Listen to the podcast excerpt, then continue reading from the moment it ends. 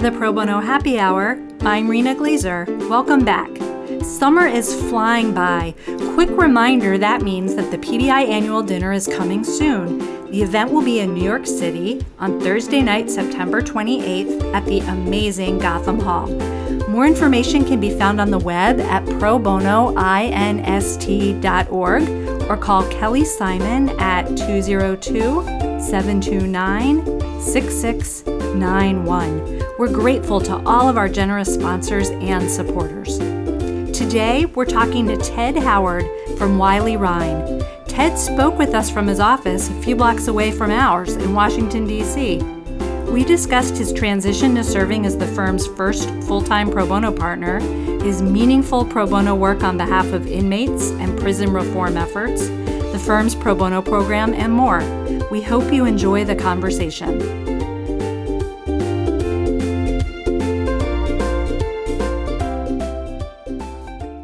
Howard, welcome. Thank you so much for joining us today. Thank you for having me. Let's jump right in. Could you tell us about you share a little bit about yourself and your background? Sure. I um, grew up in New York and Connecticut.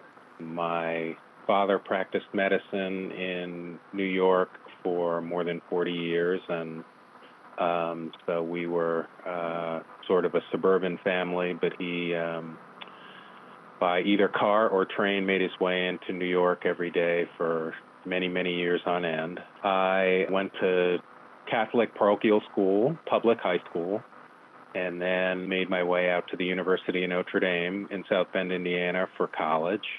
I was a very avid high school athlete, not the most talented, but very passionate, and had some friends who um, were very, very successful football players who preceded me uh, at my public high school and went to Notre Dame to play. And although I was uh, not talented enough to join them on the football field, they did persuade me that it was a great school. Um, so I made my way out there and really enjoyed my four years there and um, went straight from there to Harvard Law School, uh, where I graduated in the class of 1981. Um, I spent my second summer um, after my second year of law school in the U.S. Attorney's Office here in Washington. Um, and although um, I had a great experience, uh, I was persuaded that uh, being a prosecutor was not something that was in the cards for me. But I loved D.C. and um, couldn't imagine going anywhere else to work. So this is where I ended up, and I've been here ever since. Fantastic. Let me step back for a minute because you mentioned that you went straight through from, from Notre mm-hmm. Dame to Harvard Law School. Why did you decide to become a lawyer? My dad, as I mentioned, uh, practiced medicine. My mom was a registered nurse. They were very, very strong on education. Uh, I was the youngest of four children, and all of us were put through the rigors in terms of uh, my folks' expectations with regard to how we approached um, our academic responsibilities. And um, although uh, my old, my older brother, who was the oldest, and my older of my two sisters, who was second um, in line, both sort of gravitated towards the hard sciences and either considered or did actually follow in my dad's footsteps into medicine. Um, I was not uh, the strongest math or science student, so um, if I was going to uh, sort of uh, maintain um, or live up to the expectations that my parents had sort of set in terms of us having professions, uh, law seemed like the logical uh, alternative for me. Uh, I was much stronger in the language arts than in the hard sciences, so um, it came a little bit easier. And um, you know, I as I got into it, actually, sort of not just the academic aspect of it in law school, but the actual practical part of it in my summer jobs during law school. Uh, I found that it was very, very comfortable for me, and um, you know, really sort of what I wanted to do. I love hearing about your parents. And in my family, that would be known as the we can't stand the sight of blood story. we became lawyers and not doctors. But right. so you talked about having a DC experience and uh, falling in love with the town. How did you get to Wiley Rein? Well, I started uh, at a small firm, um, I guess medium sized by the early 80s standards, about 45 lawyers, called uh, Hamel Park, which basically got swallowed up in a um, what was really an acquisition, characterized as a merger uh, with a large Chicago firm. Um, I was at that firm for my first 14 years of practice. I finally left in 1994 to move on to the DC office of a New York firm where um, my principal insurance company client uh, had a very strong relationship and was interested in having um, me and a couple of others from our, our my prior firm um, go over to the DC office of this firm where they already had a very strong um, working relationship. So we did that um, for five years, and then in the um, fall of 2000, uh, I got contacted one day by um, a colleague in the insurance practice over here at Wiley who um, indicated that they were looking for a couple of individual partners or a small group that might um, add some depth and um, trial experience to the existing insurance practice here. Um, and having had friends and colleagues at Wiley Rein since it was basically came into existence in 1983 or 84, um, it was a it was a good opportunity. Uh, I felt that we would be very compatible with the uh, the existing practice group over here, and um, frankly, getting out of the satellite office of a firm located elsewhere was very attractive as well. So. Um, we came over, our whole group, five of us, came over in early in 2001. How did you land in the insurance practice area to begin with. Is there a story there? I guess there is. It's not all that interesting, but um, I was sort of a general purpose litigator at my first firm and did a wide variety of different kinds of things. Um, all of which I found, you know, stimulating, interesting, etc. Um, but at about year six, um, at when I was still an associate, a uh, lateral partner came into the firm um, and brought with him a fairly su- substantial volume of large insurance litigation matters. Um, and he needed immediate support because he did not lateral in with any associates in tow. Um, and so I got uh, I got the call from the uh, from the management to uh, uh, to support this guy's practice if I was willing to do so, um, and uh, sort of jumped into it. And before I knew it, I was uh, I was beginning to become uh, a specialist in complex insurance coverage matters. And what did that mean? What were you doing? Tell us a little bit about your practice. Right. Well, what it involved was representing uh, large casualty, property casualty companies, which had in earlier years written liability policies for large corporate policyholders. And beginning in probably the late 70s, the law of toxic torts really sort of emerged, and uh, all of a sudden, these companies that had engaged for decades in practices that uh, may have exposed their workers or others to asbestos, or they may have engaged in manufacturing practices that yielded pollutants that they basically dispersed into the environment.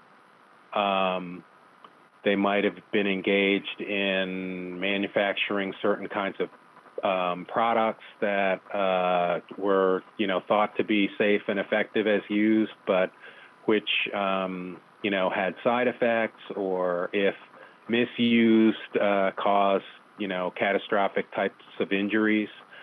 And all of those types of liabilities for the companies resulted in their seeking coverage under their liability insurance policies sometimes many years after the fact of when they actually engaged in the conduct that gave rise to the liability.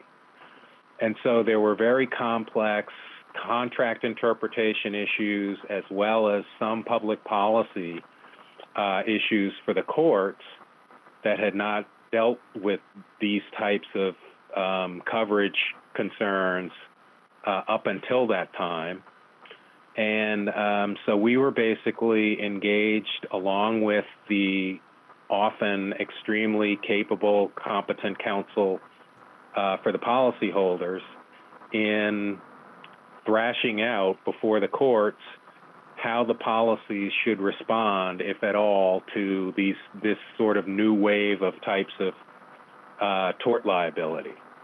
Um, and that's what the cases were about. They were massive in terms of the dollars at stake. They were often massive in terms of the numbers of parties involved.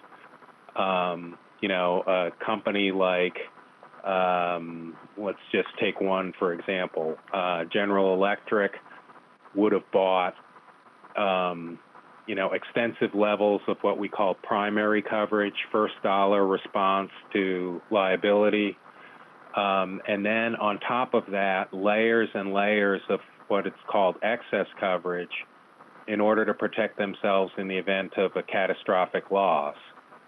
Now, when the policies were purchased, most likely it was thought that any such catastrophic loss would be a so called big bang event, you know, one isolated incident that caused, um, you know, that resulted in an explosion or uh, the failure of a dam or whatever um, that um, would cause uh, a significant number of people to lose life or limb, but all pretty much concentrated at one particular point in time so that the policies that were on the risk, quote unquote, at that time would be the ones that would respond, assuming that there, there was coverage at all. What was unique about the emerging tort liabilities that were coming into play in the late 70s through the 80s and into the 90s um, was that basic business activity over a period of years resulted in exposure of individuals to certain injury causing agents or chemicals or or products where the courts basically were confronted with the determination as to a, whether there was coverage at all, if so, B, which policies over the length of time that was implicated um, would respond and how and by and with at, at what level or how much. So that's what it was all about. that is a fantastic tutorial, and it's actually giving me flashbacks to my prior life as a products liability defense lawyer. So uh-huh. I, I instead think we'll flash forward a little. Let's kind of zoom up to May 2014 when you had a big change. You became the firm's first full time pro bono partner. Is there a right. story there? How did that come about? Um, that came about really as a function, I think, of the beginning of um, this firm's sort of generational change. Um, there was certainly a strong and active pro bono culture in the firm. Um, you know, at, as of the time that I arrived in 2001 and carrying forward. Um, but as our management started to change from not just particular individual to particular individual, but really sort of the first generation, the you know the the folks who broke off from Kirkland and Ellis to start Wiley Rein in 1983, um, had basically sort of run the you know run the firm, been in charge of uh, management of the firm, and as that group of folks started to recede um, from leadership positions in the firm, and the second generation um, folks who had, you know, started at the firm as first-year associates and come up through the ranks and become partners, and now we're in a position to sort of take leadership roles, um, started assuming more control. Um, one of the consequences of that was the perception on the part of our management that we really needed to join um, with our peer, you know, the firms that we consider to be peer firms in Washington in making more of a pronounced commitment to pro bono. Um, and so when our managing partner, Peter Shields, um, mentioned just in sort of a casual offhand fashion, or maybe he's smarter than I think he is, but um, that you know the management committee had um, was sold on the idea of creating a position for a full-time pro bono partner. Um, I just basically sort of blurted out, "Oh, I'll do that." I was, you know, had been actively engaged in pro bono work. Uh, I was immersed in a um, prisoner's class action at that point in time that was taking up a lot of my time, and it just seemed like a sort of logical next step for me. Uh, if the firm was willing to commit to that level, um, that I should as well. What do you think sparked that passion that you have for pro bono and access to justice? Um, I think it really uh, you know, I don't want to sound like a broken record, but I do think that it really um, relates to how I was raised and and who I was raised by. My parents were both, um, you know, engaged in the healing arts, and they felt very passionately about being of service to people who needed their help um, and needed the things that they had to offer. Um, and it, uh, you know, they weren't vocal about, you know, haranguing me or my my siblings about giving back, quote unquote. But I think just sort of every day, in terms of the way that they um, live their lives, they convey to us um, how important it was for us to take such gifts as we had and make sure that we put them to work in the service of other people. So let's talk a little bit about your role. How do you spend your time? Well, um, I, well, certainly the concept um, when I took the position was that I would continue to have an active practice. Um, it was important to me to have that be part of the understanding, and I think it's also it was important to the firm because of the matters that I was already involved in. Um, but you know, certainly, I think the ideal concept was that I would spend about 50% of my time um, in active casework and about 50% of my time um, overseeing the administration of our firm's program and um, you know engaging and enhancing our relations with legal service providers and you know just making it easier for people to uh, within the firm to to get oppor- get access to opportunities and to take advantage of those opportunities to the extent that they wanted to do so. Our pro bono committee, and we still have a very active and engaged pro bono committee.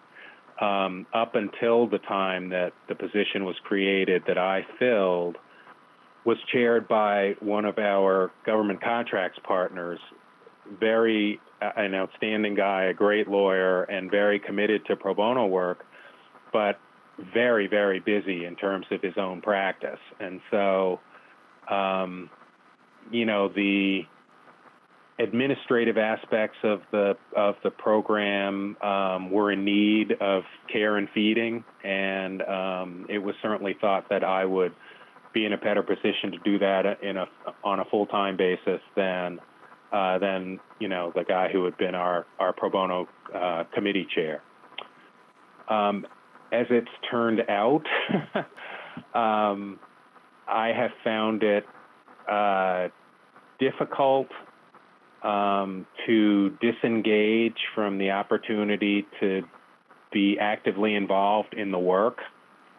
And I think it probably has more like 90% um, casework and 10% administration uh, at this point. That's interesting. So you may have already answered this, but is there anything that you wish you could be doing more of if you had more time? Well, I certainly think that um, you know, I, I, I don't uh, I don't kid myself that there isn't a trade-off and a potentially important trade-off um, associated with the degree to which I am engaged actively in repre- in representation of clients in pro bono matters, because arguably. Um, more time devoted to the administrative aspects of running our program would only enhance the prospects and the opportunities and uh, for others and the likelihood that we might have a higher level of engagement than we than we have, which is a you know certainly a good strong level, but it it could it could be better, um, and so you know, there's no such thing. The old saying is there's no such thing as a free lunch, and that's true. Um, and in this instance, what that means is that by, um, you know, being engaged in matters large and small that require the lion's share of my time, um, and being responsive to court imposed deadlines and client needs, et cetera, um, you know, has probably had a less positive overall um, impact on our pro bono program than might have been envisioned um, when I took the position. Now, I am not taking any, you know, heat for that um, from our management. Everyone, I think, understands and appreciates um, the commitment I've made in terms of you know, being actively involved in matters that make a difference in clients' lives and ideally shed some positive light on the firm. Um, but nevertheless, you know, if I had more time, it would certainly be to uh, it would be devoted to the administrative side of the of the house. What do you enjoy most about your work? I think I enjoy the most the fact that I get up every morning and I come to work knowing that I'm going to be doing something that makes a significant difference for someone. Um, the large insurance cases were intellectually stimulating and challenging and important to our clients, and I obviously never felt that I gave anything less than, you know, full and complete effort. The kinds of cases that they were and the kinds of dollars at stake tended to result in resolutions that cause either significant amounts of money to be um, kept in house at our clients because we defeated a claim for coverage or large amounts of money changing hands between company A, insurance company A, and manufacturing company B at the end of, um, you know, a lot of discovery and a lot of depositions and a lot of motions practice, and both companies coming to the conclusion at the end of the day that neither wanted to cast their fate to a jury. Um, and so, certainly over the period of time that I did that work from about 1986 or 87 through um, about six months after I took the position uh, as full-time pro bono partner and weaned myself from my remaining insurance responsibilities. Um, you know, there was a lot that I had done um, over and over again. I knew how to do it. I feel like I knew how to do it fairly well, but I didn't typically uh, I can't say 100%, but I didn't typically lose sleep um, over you know what was going to be happening the next day and what impact that was going to have on the case. Um, pro bono work is very different in that every matter that you handle is of critical crucial significance to an individual or group of individuals and how their lives are going to be. And, um, you know, that's energizing. It's also frightening yep. um, sometimes, but it's always energizing. And, um, you know, so that's what I really like about it. You've been in this pro bono role for a little over three years now. What what surprised you the most in that time? I think what has surprised me is the extent to which I feel like my commitment to work has increased rather than either stayed the same or decreased. I think, you know, conceptually, because the thought was that I would pretty much split my time between cases and administration, that my expectation was that at least on the administrative end of things, um, you know, my hours might be a little more regular and that sort of thing. Yep. But, um, you know, there's no question about the fact that my time commitment to work has increased um, pretty significantly um, from summer of 2014 to now. If we had a third guest talking with us today, that would be the Ted, the you from May 2014. What would you tell them? Do you have anything to say to the sort of looking back to the you from then? Um, yeah, I don't know. I, I guess I would probably just say, um, be careful what you wish for. Good luck. but yeah. uh, but uh, but only in a joking way. Yeah, yeah, of course. So I wanted to talk a little bit about your pro bono work, and you've you've already highlighted some of it. You you've been really involved in a number of major prisoner rights and prison reform matters. It's Mm. a crowded market of potential pro bono opportunities. So first, what attracted you to these matters? I think when I was uh, when I felt you know towards the latter end of my years as an associate um, that I was really ready to sort of take on matters that I could handle on my own. I felt like I had sort of at least learned enough about the craft to not do any harm to someone's situation, even if I couldn't make it better.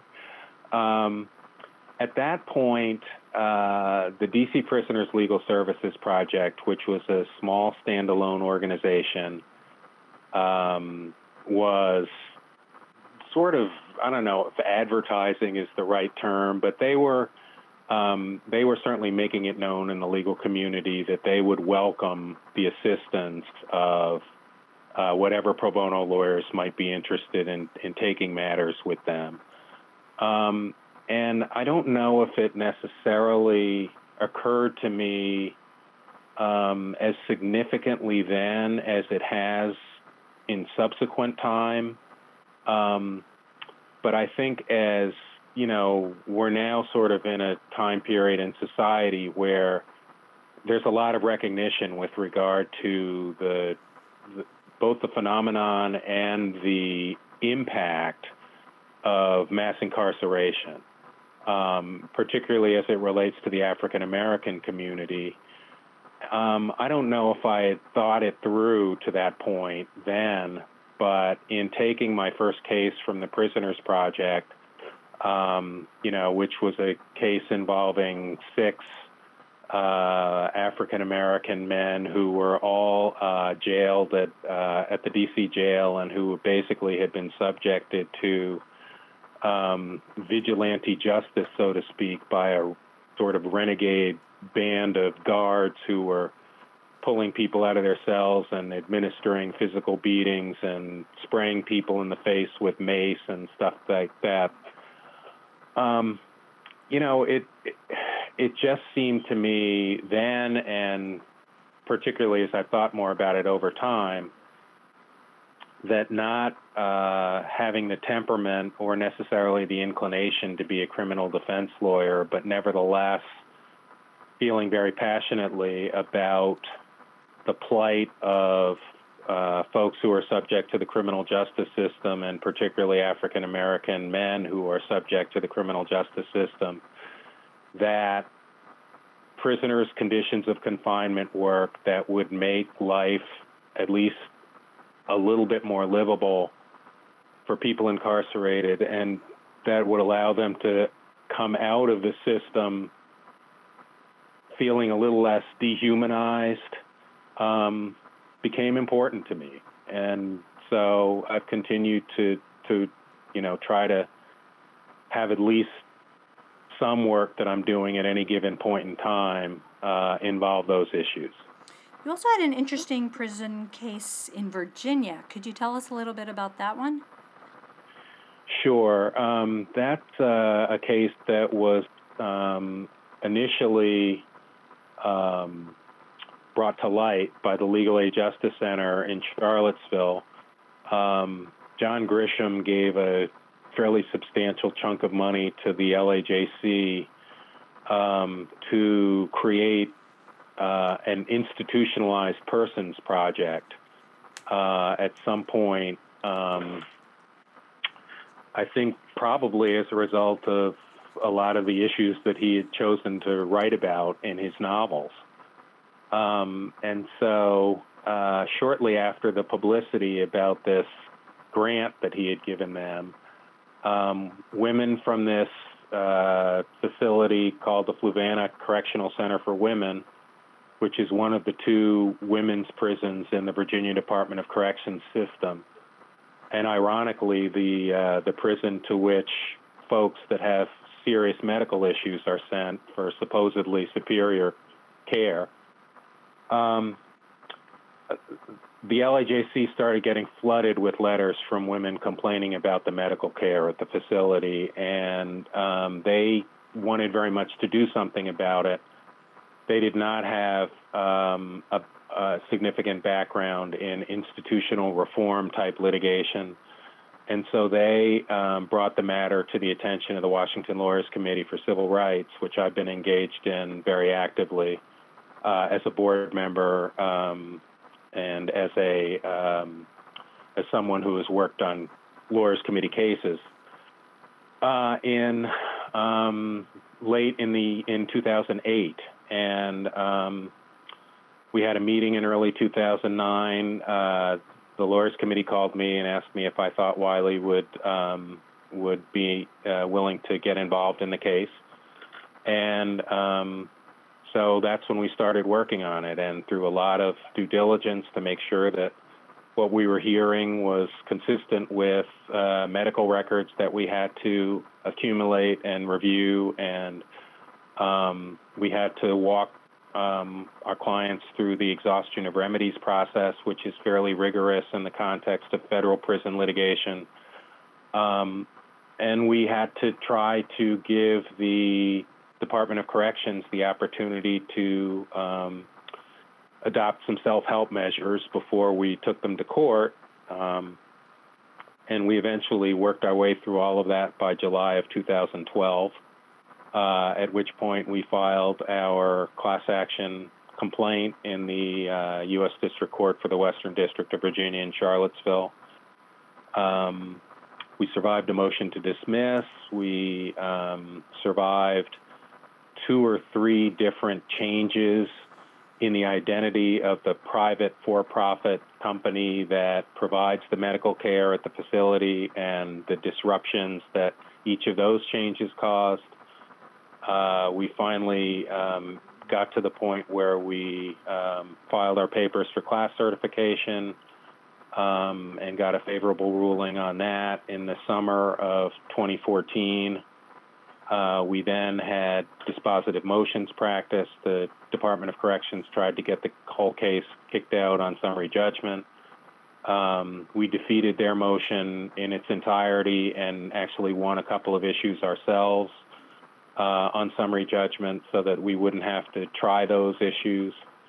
And then on the verge of uh, the beginning of trial, early December of 2014, um, the uh, Department of Corrections had a startling change of heart and indicated that they wanted to settle the case as quickly as possible and um, adopt the measures that we were advocating for um, to try to make things better in terms of the medical care at the prison. So um, we entered into a memorandum of understanding with them uh, right on the eve of trial. Uh, we negotiated over the course of about eight and a half months to get to the point where we actually had a settlement agreement with all of the relevant terms and conditions agreed upon. Uh, we presented that to the um, to the court in September of 2015. Uh, we had a fairness hearing uh, at the end of 2015, and in February of 2016, the court entered an order approving the settlement agreement. And that would be a wonderful story if it was all over and done with, but unfortunately, um, enforcing the settlement agreement has proved to be uh, challenging. So we're still working on that matter. Well, thank you for sharing. I sort of it pops into my head that it's sort of an ongoing saga, but it's yeah, in, it is incredible work and, and really meaningful. Are there examples of other pro bono matters that have been particularly meaningful to you that you might be able to share? I think it's all been meaningful in a in a in a in a real way. Um, I did work on a death penalty case. Uh, I took um, a case in 1991 from the ABA Post Conviction Death Penalty Project, which at that time was being run by Esther Lardent, someone near and dear to your heart. Yeah, it all comes full circle, right? Um, and I represented uh, my client in that matter for 18 years. Um, we went through federal habeas corpus proceedings.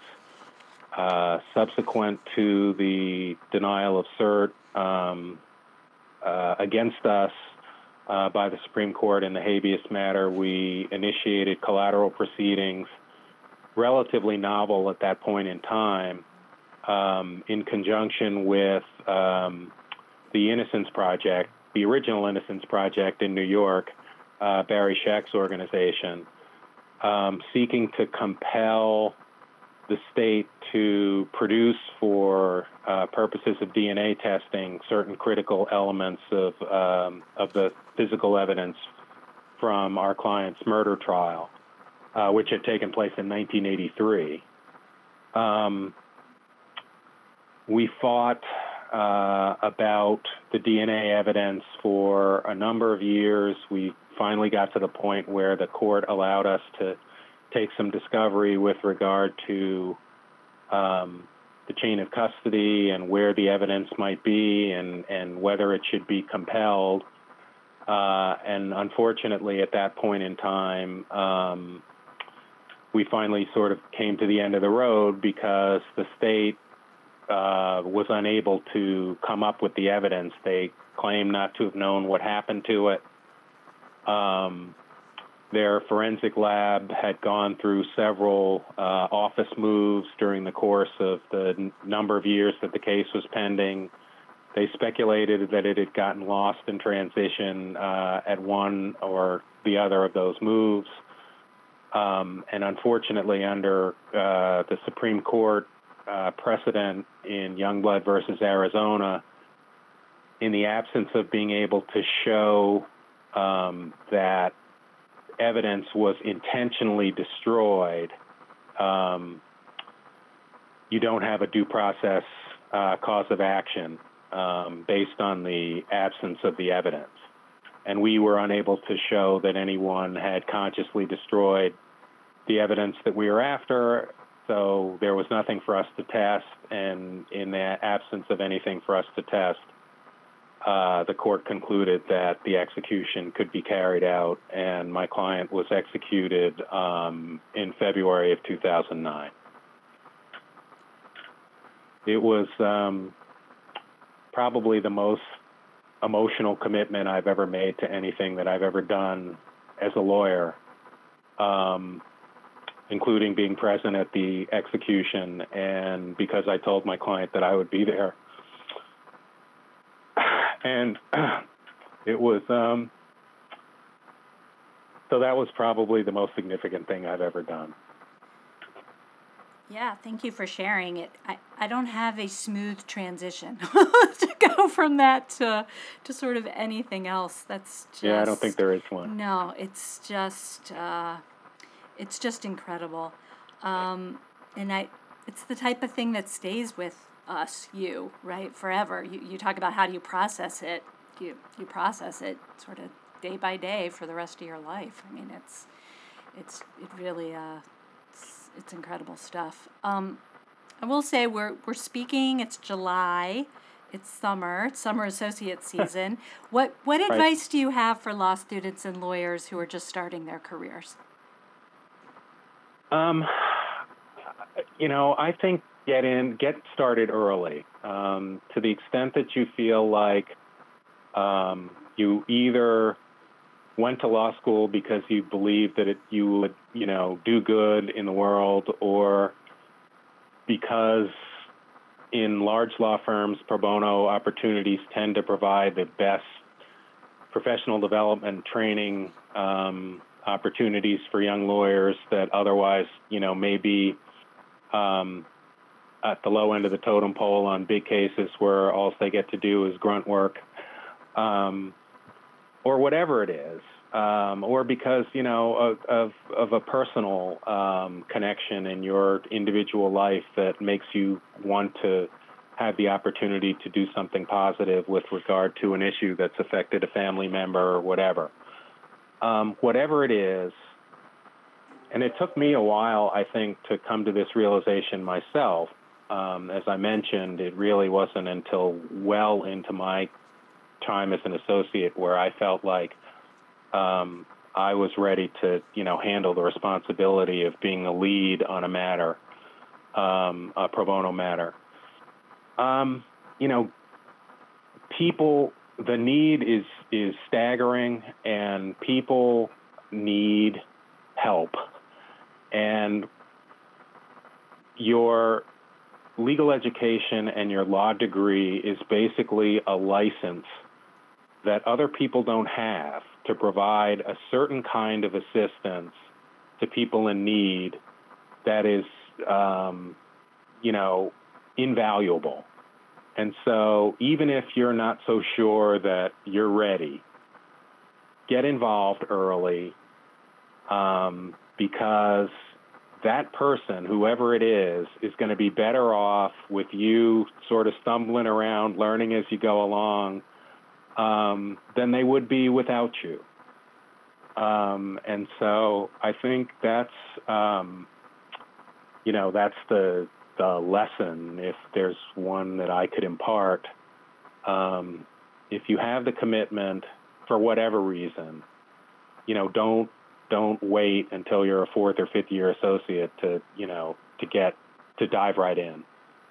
Um, and I you know I think over time we have here at Wiley, um, you know, in, in appreciation of sort of that sentiment um, made uh, work on at least pro, one pro bono matter um, sort of a compulsory element of our summer program um, so that when folks come back, if they do, as full time associates, you know, a year out uh, from the end of their summer here, they have already, you know, had the experience, they they know what it's like to be engaged. They understand the benefits that uh, they might derive. They understand the benefits that the clients clearly derive from their involvement, um, and they're anxious to get back into it. Um, you know, within like a week or two of when a new associate class starts in the fall, I'm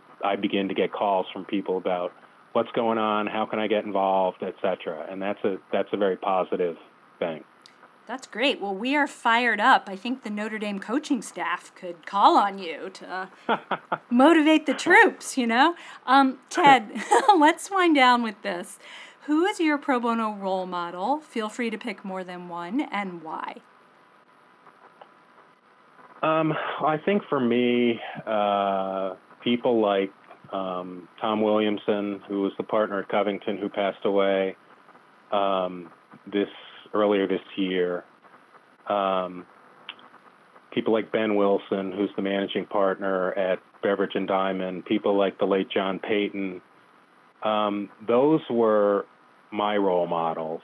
Um, I didn't necessarily think that I was going to be a private sector big firm lawyer long term when I started um, and seeing the incredible competence and capability and um, ease almost. I know it wasn't easy because um, uh, I've learned over time doing it myself that it's not easy, but um, the seeming grace and ease with which those guys and people like them, um, particularly, you know, for myself as, as African American lawyers in big firms, the way that they manage to sort of balance their commitment to the community um, and their the you know demands of their practice and flourish in both um, venues uh, was really very powerful to me, very important to me, and um,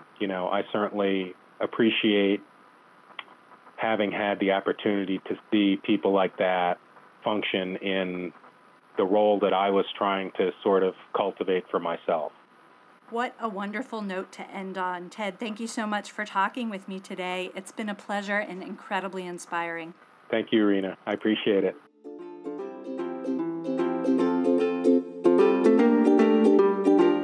Thank you so much to Ted for making the time to be with us. New and archived episodes of the podcast can be found on Apple Podcasts and YouTube. Be sure to subscribe if you haven't already. And if you're listening on iTunes or what's now known as Apple Podcasts, please take a moment to leave a review. It's quick and easy to do.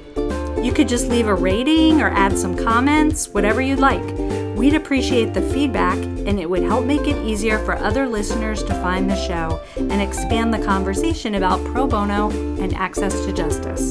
Hey, listeners, we'd love to hear from you. Send your comments, feedback, and suggestions to pro bono at probonoinst.org. For all of us here, thanks for listening, and we'll see you next week.